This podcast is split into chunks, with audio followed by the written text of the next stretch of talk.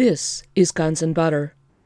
The long-term patterns, the the experts picking the details at NASA, and just day-to-day observations of solar activity, they all point to this grand minimum coming very, very soon.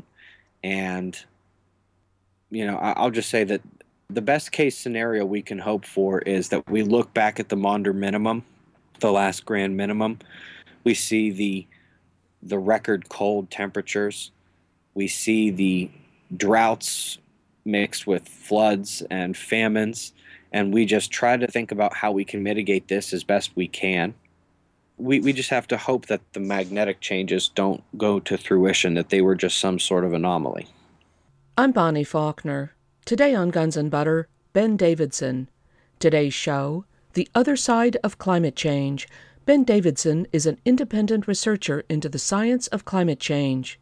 His mobile observatory project travels across the United States and Canada, conducting research and presenting at schools, museums, and public venues.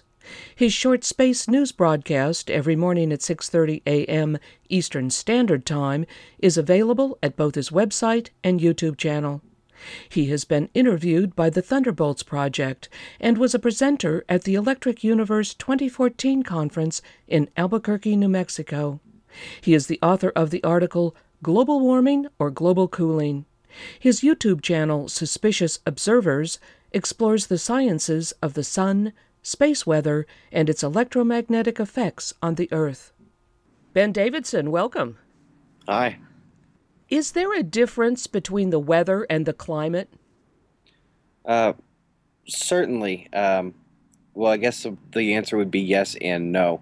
You have your day to day weather, and then you have your long term climate, but they're obviously uh, intimately linked, and um, you know you can see uh, short term and long term trends uh, on both the day to day and uh, a longer scale. So um, I guess yes, there would be a difference technically.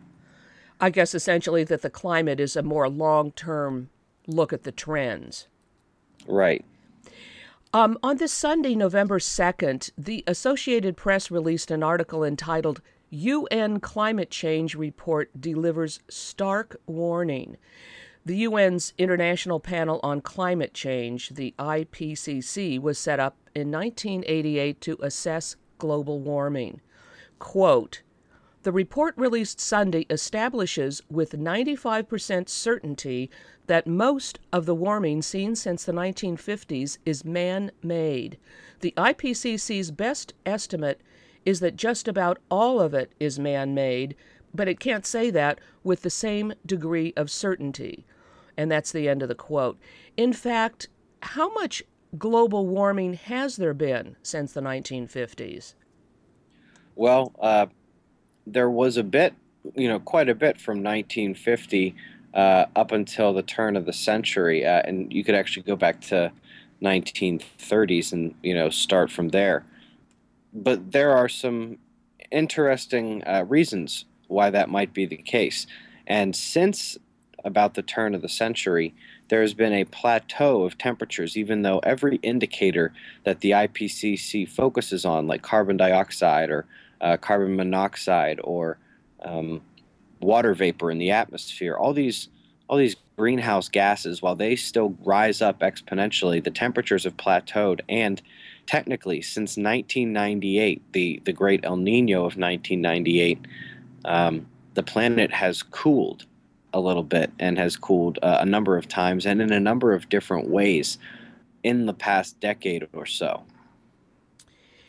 Is there a correlation between carbon dioxide, CO2 emissions, and temperatures on Earth? And if so, how much? Um, infinitesimally small. You know, there was a pretty darn good matchup of the long term levels of CO2 versus the temperatures in the atmosphere going back, you know, thousands and thousands of years. But something interesting happened during the Industrial Revolution um, the temperature started to go up slowly, but the CO2 skyrocketed and actually deviated from what was an otherwise fairly good match over thousands of years. And in recent times, we have seen more CO2 than in any other time in modern history, rising faster than at any other time in modern history. And the temperatures have done the exact opposite of what they thought it would do. How accurate have been the IPCC's climate predictions? Has the IPCC admitted failure in their climate predictions with regard to both temperature and rising sea levels? Uh, yes and no is the answer once again. They will still um, state that uh, they are pretty sure, and they only really make these statements on, on a long term scale, but uh, they still state definitively that the planet is warming over the long term and when you use their time frames, uh, yes, that is certainly true. Although it might be a bit cherry picking to use their time frames, but they have, uh, and you know, this is something you don't even need any scientific understanding or knowledge to do. All you got to do is know how to use Google or Bing or any kind of search engine on the internet. If you Google IPCC admits no global warming, uh, it would take days to go through all the articles uh, from you know what was then the head of the IPCC, uh, admitting that there hadn't been global warming for nearly two decades, and that would be the two decades we're in now. Another thing to Google would be the global warming pause. Uh, they have had to come up with now more than 40 different explanations for this pause in global warming, as they call it, over the last two decades. And the reason they have had to come up with so many is because every time somebody puts forth some explanation, they, they either debunk it quite quickly or they find it to uh, otherwise lack merit. And so we're still at a loss to describe not only the pause in warming, but some of the other changes that we're seeing on the planet, which, uh, which we can talk about in a bit.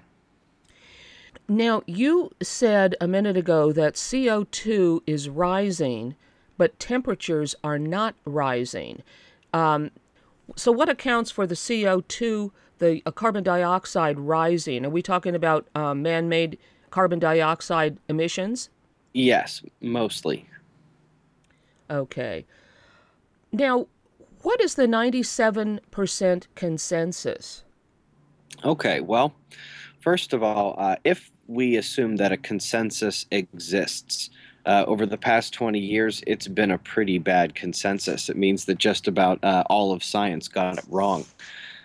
But in terms of a consensus, what they're talking about is a few hundred people, and they only work for the IPCC. This is, you know, the scientists who who contribute to the IPCC and other prominent uh, climate scientists who are writing about global warming. And the way they do this is they say, uh, they only look at papers that are trying to explain global warming and they look at whether or not they come down on the yes or the no versus uh, man made effects. And essentially, um, for the most part, the consensus that has existed has stated that the climate is changing, that the planet had been warming for uh, quite a few decades, and that humans had an effect on the climate. Well, when you put it like that, it's kind of hard for anyone to deny it, even somebody who goes against a lot of what is being purported by the IPCC.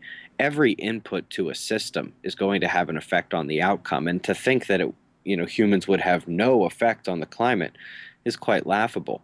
But it doesn't change the fact that um, there needs to be questions asked and suspicion raised because now, for just about two decades, their climate models have been utterly wrong.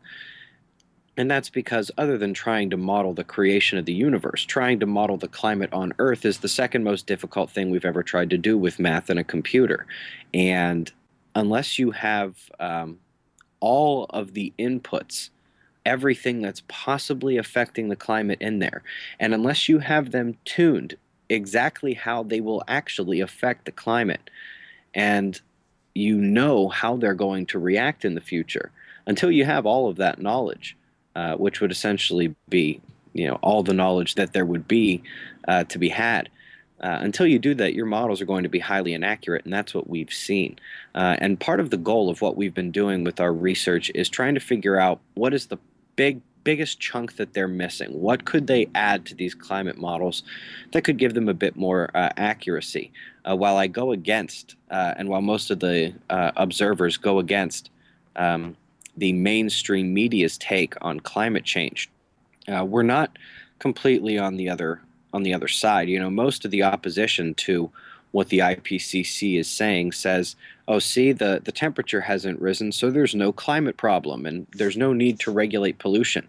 Well, first of all, pollution is bad for many reasons, uh, the climate not being the most of which. Uh, but also, there are very significant climate problems, and most of them have a genesis off world. They start at the sun, and there's evidence all throughout the solar system for them. Climate change is a very important topic, and so we sort of stand in the middle of one side saying, oh, see, this is no big deal, and then tossing in the greed aspect when saying you don't need to regulate these big corporations and this big industry. But I also don't stand on the other side uh, calling anybody who questions the mainstream uh, what have become really political lines. I'm not calling anybody on the other side a denier or anything like that. This is really kind of deviated from a scientific discussion into a political one where you take polar opposite extremes and then you just stand your ground and refuse to move. It's turned into quite a bit of a circus, actually. What does the 2009 U.S. Senate report say?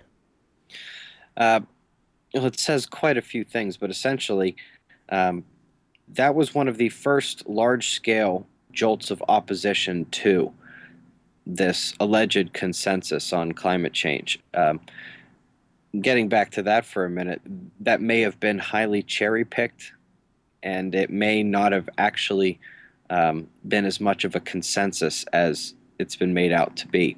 But the Senate climate report had actually more people um, writing in favor of questioning these long held beliefs about man made emissions and climate change. And it was the precursor to thousands of people. Uh, you know, many thousands of people, I think, an order of magnitude larger than the number that was used to come up with this consensus became part of the global warming petition project as well, uh, although that hasn't gotten very much uh, play in the news, unfortunately. Well, I was going to just ask you about the global warming petition project. What is that? Essentially, this takes individuals who have um, training in science and they ask them to basically, you know, the scientific method, you have a scientifically oriented mind take a good look at all the climate facts and come to a decision. And there are literally thousands of uh, scientists uh, and people in scientific disciplines all over the world that have uh, signed up for things like this. But the Global Warming Petition Project was just in the United States, and there were uh, many thousands of individuals that signed up uh, that signed that one. Unfortunately, um, what you have here is $27 billion going towards essentially one side of the climate story. It's a business big enough to be a major player on any stock market. And what makes that business run is basically what you've been hearing in the media the past uh, couple of decades now that there's catastrophic global warming happening, although they've recently had to change the name to climate change uh, given the lack of global warming. And um, that we're completely responsible for it. And the first part is partially true, and the second part is almost not true at all. Even though I advocate for you know some pretty solid regulation on pollution. We shouldn't just let them pollute whatever we want. Uh, I don't believe it has that much of an effect on climate change, and that's what we spent a great, great amount of time and effort uh, proving over the last uh, 18 months or so. Is it true that for the last 18 years, or well, maybe perhaps since 1998, that the climate has not been warming? And if so, can you explain the pause in warming? Yes. Yes to pretty much all of those. Uh, the planet has actually cooled uh, since 1998. Since 2012, the planet has cooled. It go- goes through numbers of uh, short term cooling trends like that. And if you look back to about 1995 or 1996, it's right about where we are now. So we're basically at the exact same point temperature wise, which is baffling because you keep hearing the news say, oh, this is the hottest August on record, hottest September, hottest this, hottest that. Well, the data doesn't really support that. you know, you, don't want to just come out and say it's blatantly lying, but uh, when you're following the data day in, day out, uh, as are the now 200,000 plus observers, um, it's quite clear what's happening here, how one thing is really going on and then another is being purported uh, to the public. I'm speaking with independent researcher Ben Davidson. Today's show The Other Side of Climate Change. I'm Bonnie Faulkner. This is Guns and Butter. What is the single most influential cause of climate change? Uh, without question, the sun. Absolutely no doubt whatsoever, the sun. If I may, just in the past couple of years, there's been massive climate change throughout the entire solar system, and I'd like to share some of what that is with you. On Venus, the fastest winds have increased 33%. We've seen some bad storms on this planet that have been attributed to climate change, but we haven't seen anything like 33% stronger than the previous record storms. Uh, Venus has also slowed its rotation. Its day is growing longer. Uh, during the period before the global warming pause, when Earth was warming up quite quickly, Mars was actually warming up faster. Interestingly, Mars has uh, a lot more CO2 uh, than than Earth does, especially locked in ice. Um, Mars has polar ice caps as well, but it's mostly actually frozen CO2. And that was melting and causing extreme, extreme rises in CO2. And yet Mars stopped warming as well recently. Jupiter, uh, the great red spot, the big red spot on Jupiter, is actually dying. It's fading away. Red Jr. was born, and an entire planetary stripe of clouds just disappeared. Um, these are pretty major climate events on the planet Jupiter, uh, more so than anything we've seen large scale or small scale here on the planet Earth. We've been monitoring a superstorm that crops up every 30 years on Saturn. And we've been able to see this with telescopes now for a few hundred years. And it's literally like clockwork every 30 years.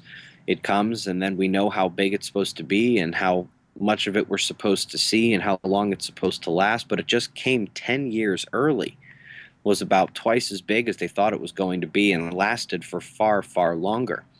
To give you an idea, this would be like a category 6 hurricane hitting the east coast of the United States on January 1st and lasting through May.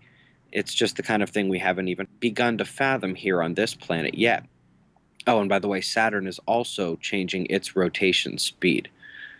Um, we also have evidence of massive climate change on the planet Uranus. For the first time ever, a couple of years ago, we were able to see the energy of the auroras on Uranus uh, with with an Earth orbiting satellite, I should say.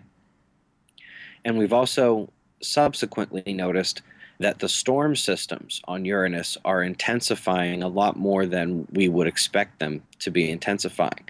So that's pretty much all the planets changing and pretty much all the planets changing even more than Earth is. Uh, so we have evidence of a solar system wide shift. And, you know, I, I talk about this a lot, uh, you know, at meet and greets at schools, museums, science centers, planetariums. And every once in a while, I get a question, something to the effect of, well, how's our pollution getting all the way out there and causing climate change on Saturn? How's our pollution getting to Venus and causing climate change there? And of course, the answer is that it's not. Um, there has to be something else going on here that's causing climate change throughout the entire solar system, and that is the sun. What is a sunspot, and what is the significance of lower sunspot numbers? Well, um, a sunspot is an area where a magnetic field of the sun pokes in and arches back down into the surface.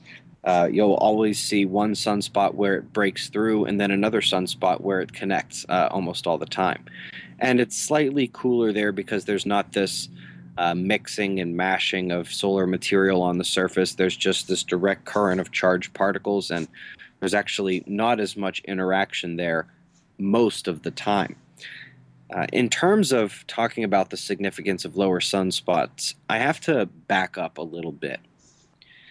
There is um, an 11 year sunspot cycle where we have high uh, levels of sunspot activity and then we have much lower levels of sunspot activity. And for one oscillation of the cycle to have a peak and to have a, uh, a minimum of activity takes about 11 years. Now, there is a longer cycle that we are beginning to understand called the grand solar cycle. And one of many individuals who are uh, who are trying to investigate this and look into it further is a man uh, called Arnab Rai Choudhuri. And I found uh, his research to be of the most convincing on the topic. About every 400 years, the sun goes through a grand cycle where just like the smaller 11 year cycles, there is a period of time when there's fewer sunspots or almost no sunspots. And then there's a period where there's many, many more sunspots.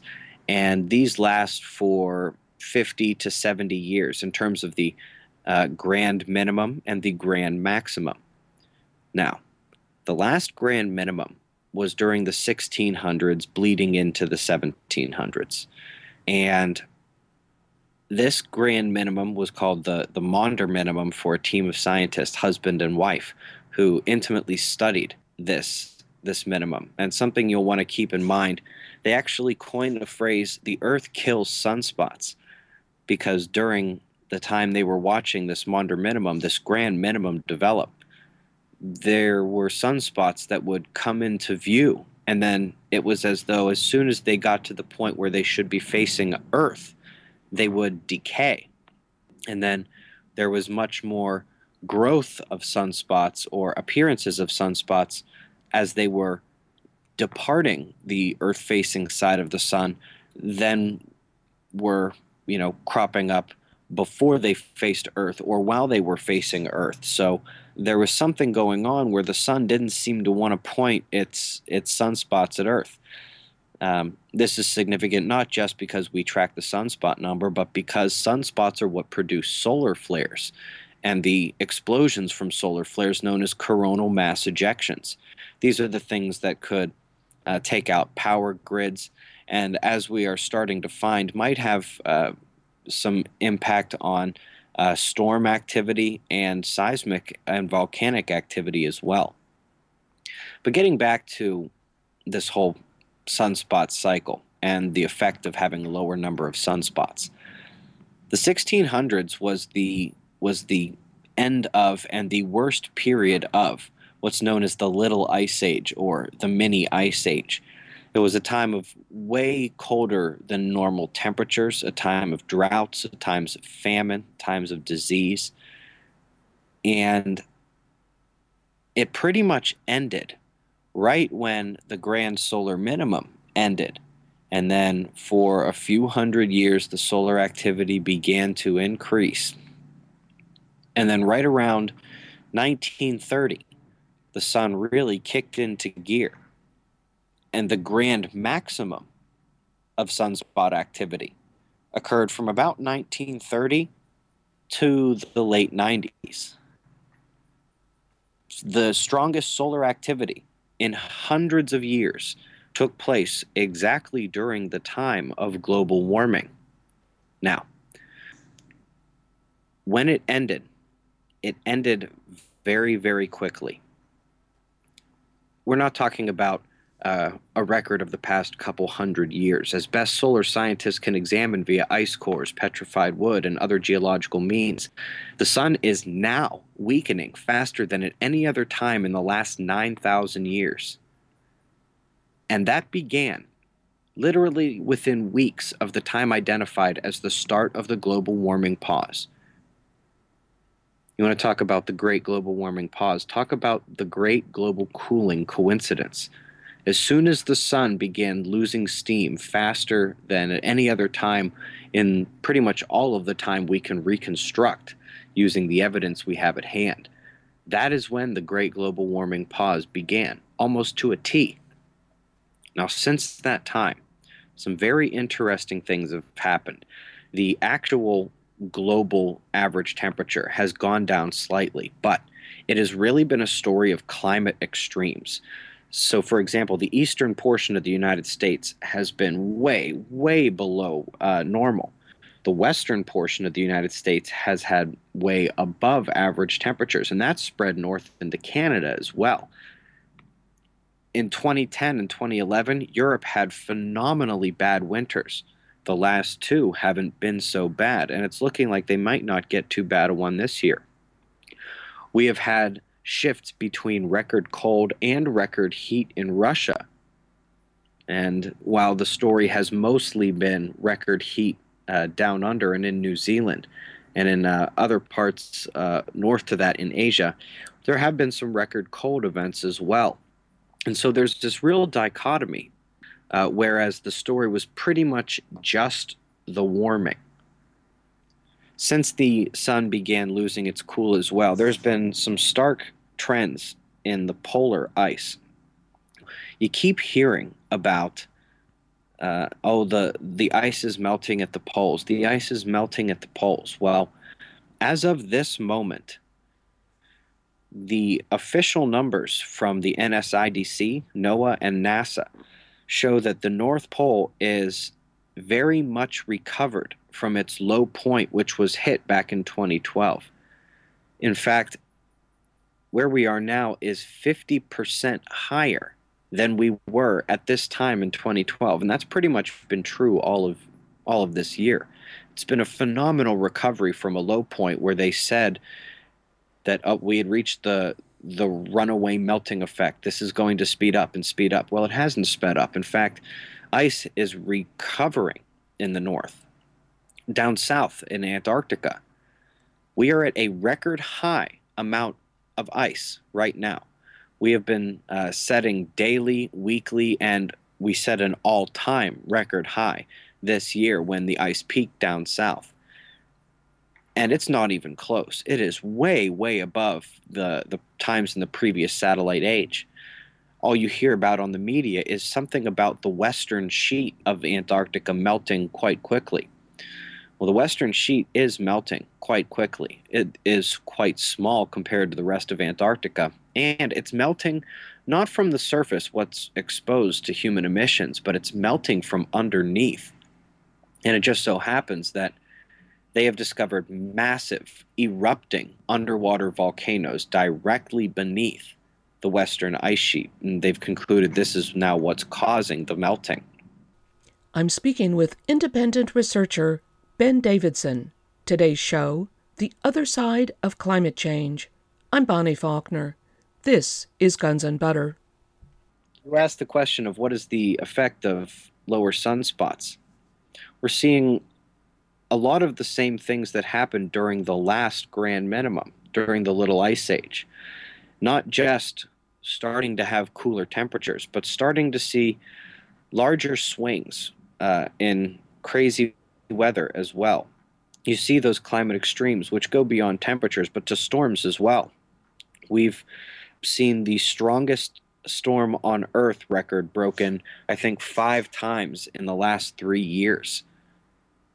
Some areas are seeing record flooding, others are seeing record drought, like the west coast of the United States uh, and, and other portions uh, of the desert.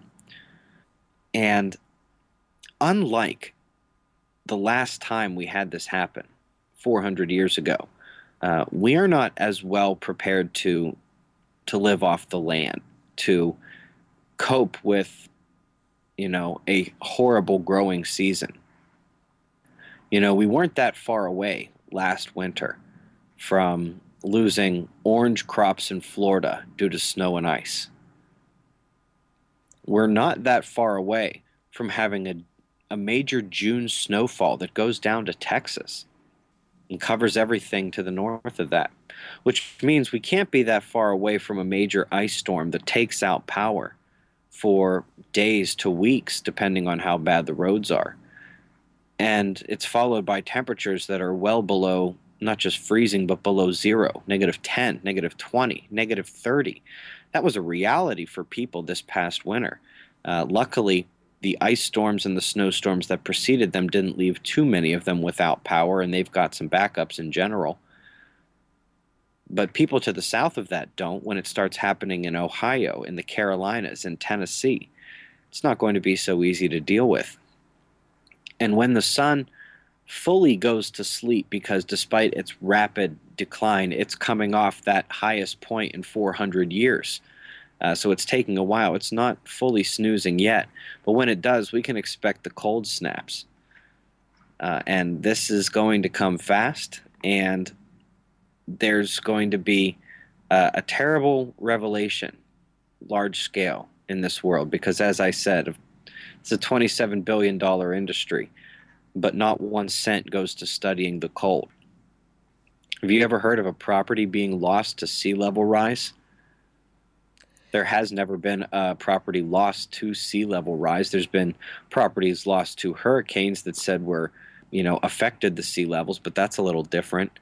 Uh, there's a naval site in Virginia that put in in its request for funds uh, to rebuild part of its dock, um, and one of the reasons given was uh, rising sea levels, but they didn't actually detect anything there that required them to do this immediately. And it, uh, I've heard from insiders that it was just a lot easier to get the money if they put that in the request.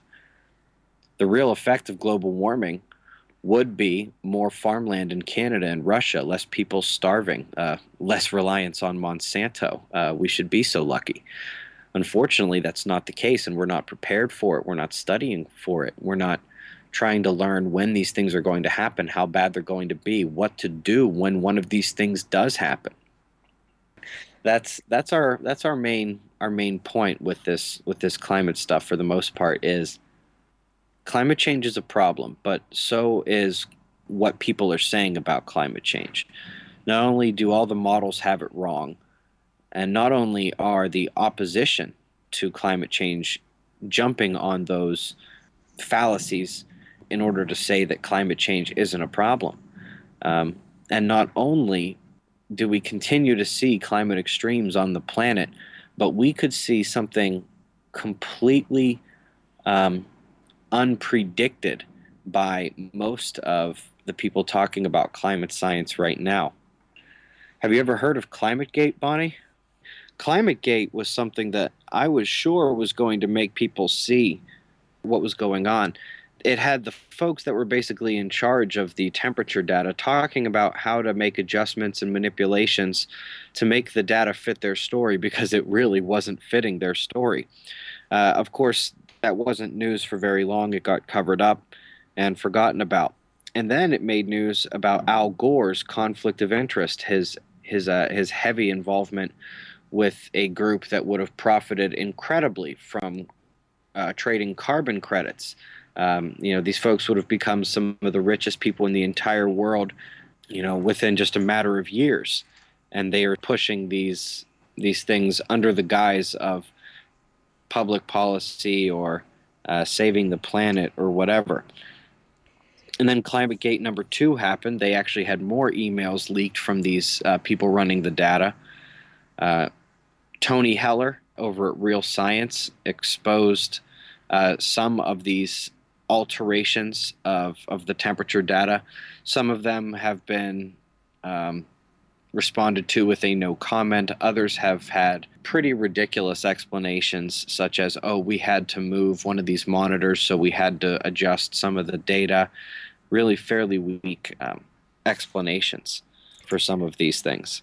Well, now, you've been uh, describing climate extremes that are happening presently.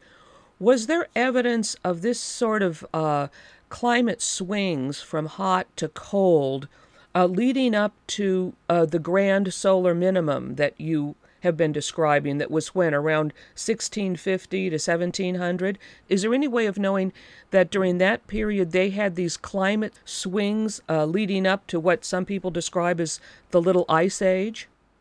Well you know there is uh, there is some evidence for that now granted it's mostly in just historical accounts and some discussions uh, and records kept by farmers and things like that, which are much more local and are, are harder to rely on for making conclusions. But they do exist.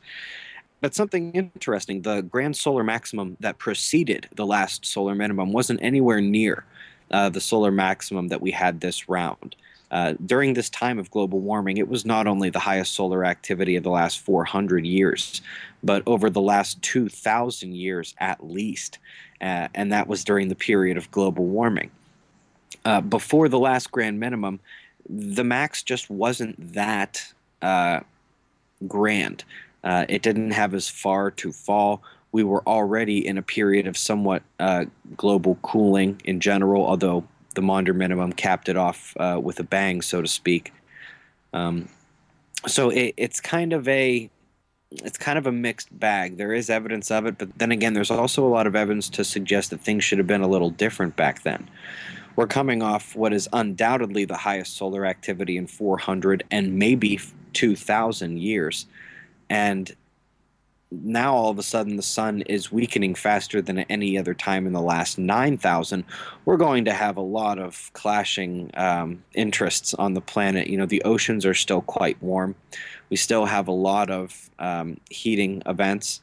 Uh, Earth's magnetism is actually changing quite a bit. And so that's another element um, to this entire situation that really nobody has touched on thus far. How important is the magnetosphere and what is its function? Is that what you're referring to? Right. Uh, the magnetosphere, it's essentially this magnetic shell around our planet, and it protects us from radiation from the sun and radiation from the galaxy. And to distinguish between these two things is very important. The solar radiation tends to heat the planet the radiation from the galaxy tends to be the kind that creates cloud condensation nuclei, uh, creates widespread white high cloud cover, and reflects a lot of light, cooling the planet. Uh, we are still waiting for them to reconcile that with their original statement that more clouds was the entire premise of the greenhouse effect and supposed to warm us, but that's another story for another day. Um, so, it, keeping in mind this distinction, that the magnetosphere protects us from solar or heating radiation and galactic or cloud forming and cooling radiation. During the past 400 years, the magnetosphere has been weakening very, uh, very, very quickly. Uh, it started off slow, and then it's been losing losing its force in chunks we are anywhere from 15 to 20 percent down on on Earth's magnetospheric strength at the moment. And so during this time of really, really high solar activity, um, we were getting a lot more of that heat energy than we were otherwise getting. And now that the sun has really kind of dropped off in activity, that exposes Earth to much more of the galactic radiation. Um, because as high high solar activity actually acts as kind of a secondary shield around the entire solar system, but as that goes away, the energy from the galaxy encroaches in closer and closer and uh, in greater amplitude. And we don't have as strong a magnetosphere to deflect that away, and so uh, we are now getting the precise ingredient for cooling that we see more and more and uh, we are indeed seeing this on the planet. The the record colds that are being broken, and um, the high cloud cover to go along with it uh, in a lot of areas. Well, what is making the magnetosphere uh, decrease in strength? Well, according to the European Space Agency, it is because the poles are flipping. And this is this is a, a completely uh, different, although not wholly separate topic. The poles, uh, the magnetic poles, by the way, not the geographic poles. There's the geographic north and south, the, the top and bottom of the of the Arctic and Antarctic, but there's also magnetic poles of Earth, and um, this has been the subject of everything from uh, articles in magazines to big time Hollywood movies. What happens uh, if Earth's poles were to flip magnetically. And the question is raised because we have evidence that this has not only happened many times in the past, But based on how often it appears to happen in the past, we are way, way, way overdue for it. Um, like thousands of years overdue for one. Uh, and it's a pretty good cycle. Um, essentially, a couple hundred years ago, the poles were very, very stable. They had been sitting in northern Canada for a while. Now, the poles go on little journeys around the polar regions every couple of hundred years, and it doesn't always mean that there's a reversal uh, or a magnetic shift happening. Uh, oftentimes, it'll just meander around and then it'll just kind of stop and settle in a new place. But what we know is that in times in the past where there is more than just this meandering around the polar regions uh, of the actual magnetic pole itself, during an actual reversal, we see a simultaneous weakening of the magnetosphere. And that is, by the way, what we were just talking about and what we see now. And the concern is that the pole seems to be racing faster now than it has at any other time on record. Um, the North Pole spent most of the last few hundred years in northern Canada, uh, the North Magnetic Pole, I should say, and it has now broken into the Arctic Ocean and is racing towards Siberia quite quickly. The South Pole, uh, the South Magnetic Pole, has left uh, the land and ice known as Antarctica and has entered the Indian Ocean, basically where the Indian Ocean meets the Southwest Pacific. And the poles are shifting now with the magnetosphere shifting as well. So this is, um, you know, this has got to play some role in the climate for sure but at the same time this is much much different. You know when you're talking about these climate extremes yeah it's going to be bad especially with the way that we grow and ship and store food all around the planet and how we're not very sustainable or self-reliant when it comes to a um, a bad global situation. I'm speaking with independent researcher ben davidson. Today's show the other side of climate change. I'm bonnie faulkner this is Guns and Butter. Let me ask you a dumb question here. When we talk about uh, magnetic poles shifting, what is shifting? Is the Earth moving or just these magnetic no, it's points? Just, it's just the magnetic points. Yeah, right. So and, we're not talking about the Earth moving. No, but it's um, it could be just as bad. Um, you know, like I was just saying, despite how bad it would be now, uh, to have another Maunder minimum or another Grand Solar minimum and mini Ice Age. Um, during the last one, people crossed the Atlantic and made 13 colonies here. Stuff gets done. It's not the end of the world. You get a pole shift in magnetospheric weakening, and you're getting a lot closer to that realm because then as the magnetosphere weakens down to maybe 20 10 or even 5% of the total strength, which would be, you know, losing most of it, then you have solar and cosmic radiation coming in in large amounts. You have the space weather effects. By space weather, I mean the way that the activities on the sun, like sunspots, solar flares, and other things like that, affect um, Earth those begin to have larger effects on the planet, and that goes for every level of the atmosphere, right down to the ground, the power grids, and earthquakes and volcanoes as well. If that happens, you have large scale shifts in how the air moves. We have done a lot of experiments uh, that basically uh, merge together uh, magnetohydrodynamics and meteorology. And we showed how a pole flip would have pretty wild effects on our weather. And they may even affect ocean currents to the point where there is large amounts of disruption uh, in the flow of water in the oceans, causing uh, essentially causing global tsunamis.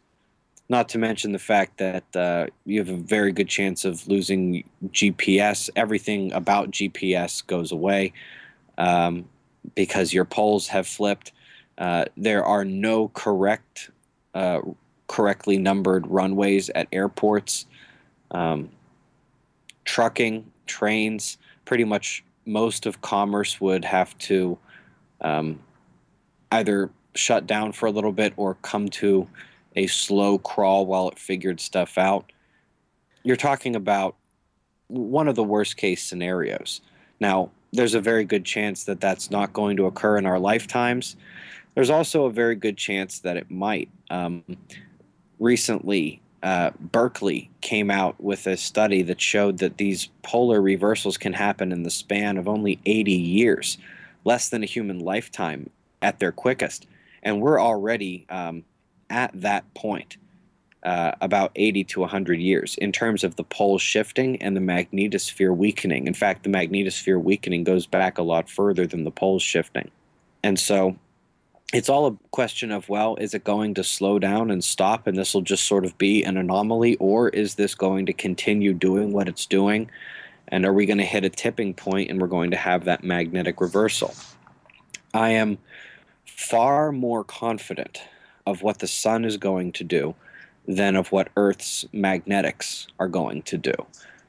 I recognize the pattern of what's happening with earth's magnetosphere and earth's poles and yes, if the pattern doesn't change, then we are not lifetimes away from this magnetic reversal. It's going to be a couple of years to a couple of decades at most away. But I'm almost certain that the signs on the sun are indisputable. NASA has seen them since 2006. They talked about the global conveyor belt of the sun shutting down, and we're going to have some very, very low amounts of solar activity the National Solar Observatory has said that sunspots could disappear soon and persist that way for a while. And all of this without looking at those long term scales like the grand solar cycle. This is just looking at the day to day and intimate interactions on and within the star itself. They see it shutting down, and that's what we that's what we do. We we monitor this every day, um, literally every day. No weekends, no holidays. My show comes out on the internet. Uh, it's one of the most watched space weather programs on the internet. And since 2011, we have noticed the Earth kills sunspots. The reason why that isn't a mainstream science term now is because as soon as the last grand minimum ended, it ceased to be true. The Earth didn't kill sunspots anymore, and so since you know over the last 300 years or so, it's sort of faded out of um, sort of faded out of use and even understanding. And um, people most scientists aren't even aware of it. But we started to see the exact same thing happen in november of 2011 the long-term patterns the the experts picking the details at nasa and just day-to-day observations of solar activity they all point to this grand minimum coming very very soon. And you know i'll just say that the best case scenario we can hope for is that we look back at the Maunder minimum the last grand minimum. We see the the record cold temperatures.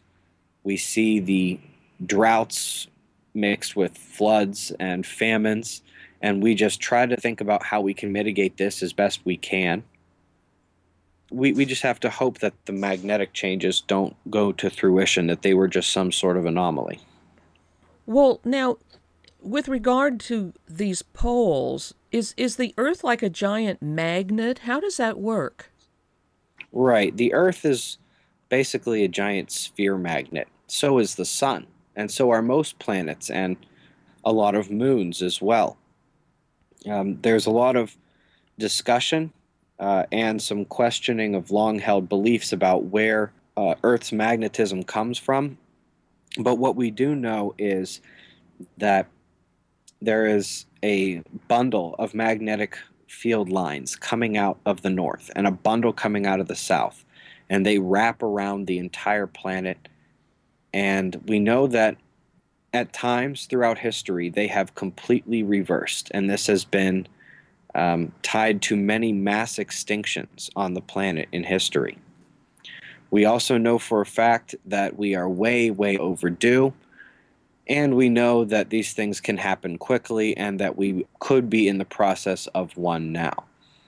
Um, in terms of what the everyday person would need or want to know, that is about what you'd want to know as well. Um, it's a lot harder to prepare for something like that than it is for just about anything else. But yeah, the Earth is very much like like a magnet. Um, instead of like a, a bar magnet where you've got a north side and a south side or a positive side and a negative side it's a sphere and the the axis shows you where the north and south is. And what I mean by that is, you know, Earth is rotating, it's spinning. And if you could basically put a big metal rod through the geographic north and geographic south pole, you could essentially do that and have that rod stay there and the Earth would still spin around it. That's called the axis. And that's where the polar magnetic fields come out, or basically the magnetic poles of Earth. But sometimes they reverse. Uh, and that's what we're talking about right here. And as they reverse, they seem to lose strength, which is exactly what we see on the sun. Uh, and something that really doesn't pose any danger to humans whatsoever or to Earth, the sun reverses its poles every 11 years. Now, a couple of things happen. You know, once every sunspot cycle, the solar poles flip. And when that happens, that's when you get the majority of the sunspots, the majority of the solar flares, and the solar storms that I was talking about earlier. That's when things are very, very chaotic on the sun. And then the fields reverse and things get less chaotic and they go back to being a little more quiet. During the time when the solar fields are reversing, they weaken considerably, almost down to nothing, before flipping. So we see a lot of corollaries uh, from climate to um, the inner magnetic properties of Earth uh, really being tied to the sun here. And how is it that the sunspot activity, solar flares, coronal mass ejections, that when that activity is more intense or more prolific, that there's a corollary between that and the climate on the Earth? So that are you saying then that when there's more sun uh, spot activity, the climate on Earth tends to be warmer? Well, precisely. Um, but it's not just sunspot activity. You're talking about ultraviolet light, extreme ultraviolet light, X ray emission with solar flares.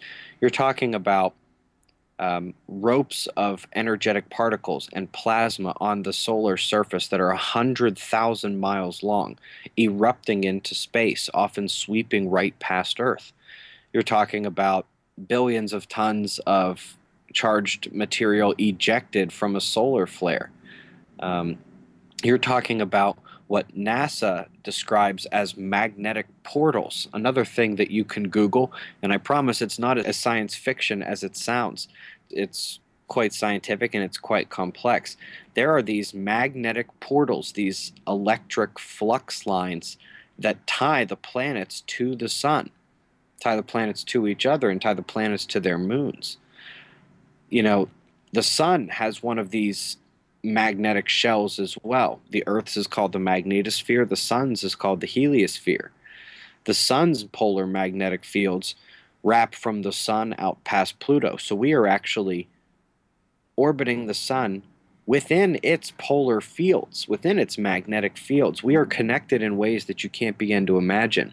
Now, in addition to seeing the wealth of evidence of just the different ways the sun affects us, we can't say for certain all the mechanisms and how much they have an effect on the climate, as well as we can notice the patterns. During the last grand minimum, we were in the mini ice age.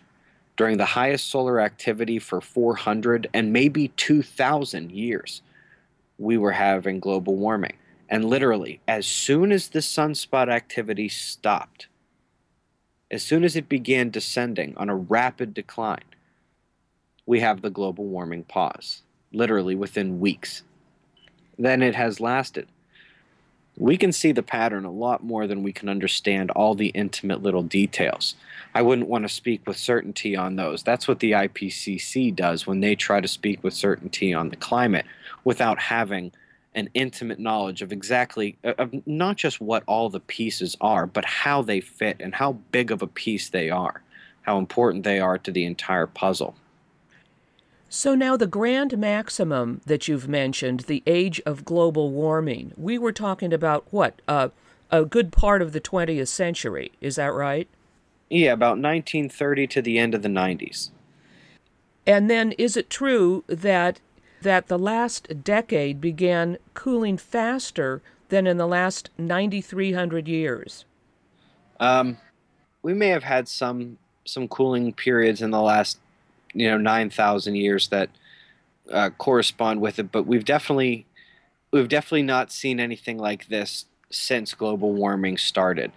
You know, global warming was pretty much a a rocket ship that was taking off with not only CO2 but with solar activity as well up to extremely high levels. And the CO2 kept right on going up, but the sun stopped and then the temperature stopped rising and actually began cooling. What do you think is the most important thing for people to understand about the climate? The most important thing for people to understand about the climate is that it is a significant issue. The climate is changing not just on Earth, but throughout the entire solar system. And you can't blame that on our pollution. The sun has correlations with the climate that are long term, short term, and they're far better than any of the ones um, involved with greenhouse gases. If you Google things like IPCC admits no global warming, uh, you'll start to see what's been happening on the planet the last 20 years or so. You can follow the official data from any number of sources and see how it matches up, or should I say, doesn't match up with a lot of what we can honestly call political propaganda that is seen in the mainstream media. We are much more likely to see devastation from cold or extreme storm activity than we are from global warming or sea level rise. And some very prominent individuals, uh, people who have ended up quitting the IPCC, uh, prominent climatologists like John Christy at the University of Alabama, Huntsville, they're doing their best to try to get the word out and to try to get um, some more awareness for the other side of the climate story. But as we stand, there is no study, no preparation being done for these cold events that could be coming. Ben Davidson, thank you very much. Thank you, Bonnie. I've been speaking with Ben Davidson. Today's show has been The Other Side of Climate Change. Ben Davidson is an independent researcher into the science of climate change. His mobile observatory project travels across the United States and Canada, conducting research and presenting at schools, museums, and public venues. His short space news broadcast every morning at 6:30 a.m. Eastern Standard Time is available at both his website and YouTube channel. He was a presenter at the Electric Universe 2014 conference in Albuquerque, New Mexico, and is the author of the article Global Warming or Global Cooling. He is the co founder of the E3 Media Group and has worked professionally in due diligence in venture capital and law. Visit his website at suspiciousobservers.org. That's suspiciousobservers.org with a zero instead of the letter O and observatoryproject.com. His YouTube channel, Suspicious Observers, explores the electromagnetic interactions between the Sun and the Earth. Today's program was produced by Bonnie Faulkner and Tony Rango. To make comments or order copies of shows, email us at faulkner at gunsandbutter.org. That's F A U L K N E R at G U N S A N D B U T T E R dot O R G. Visit our transitional website at gunsandbutter.org to sign up for our email list. Follow us on Twitter at G and B Radio. That's G A N D B R A D I O.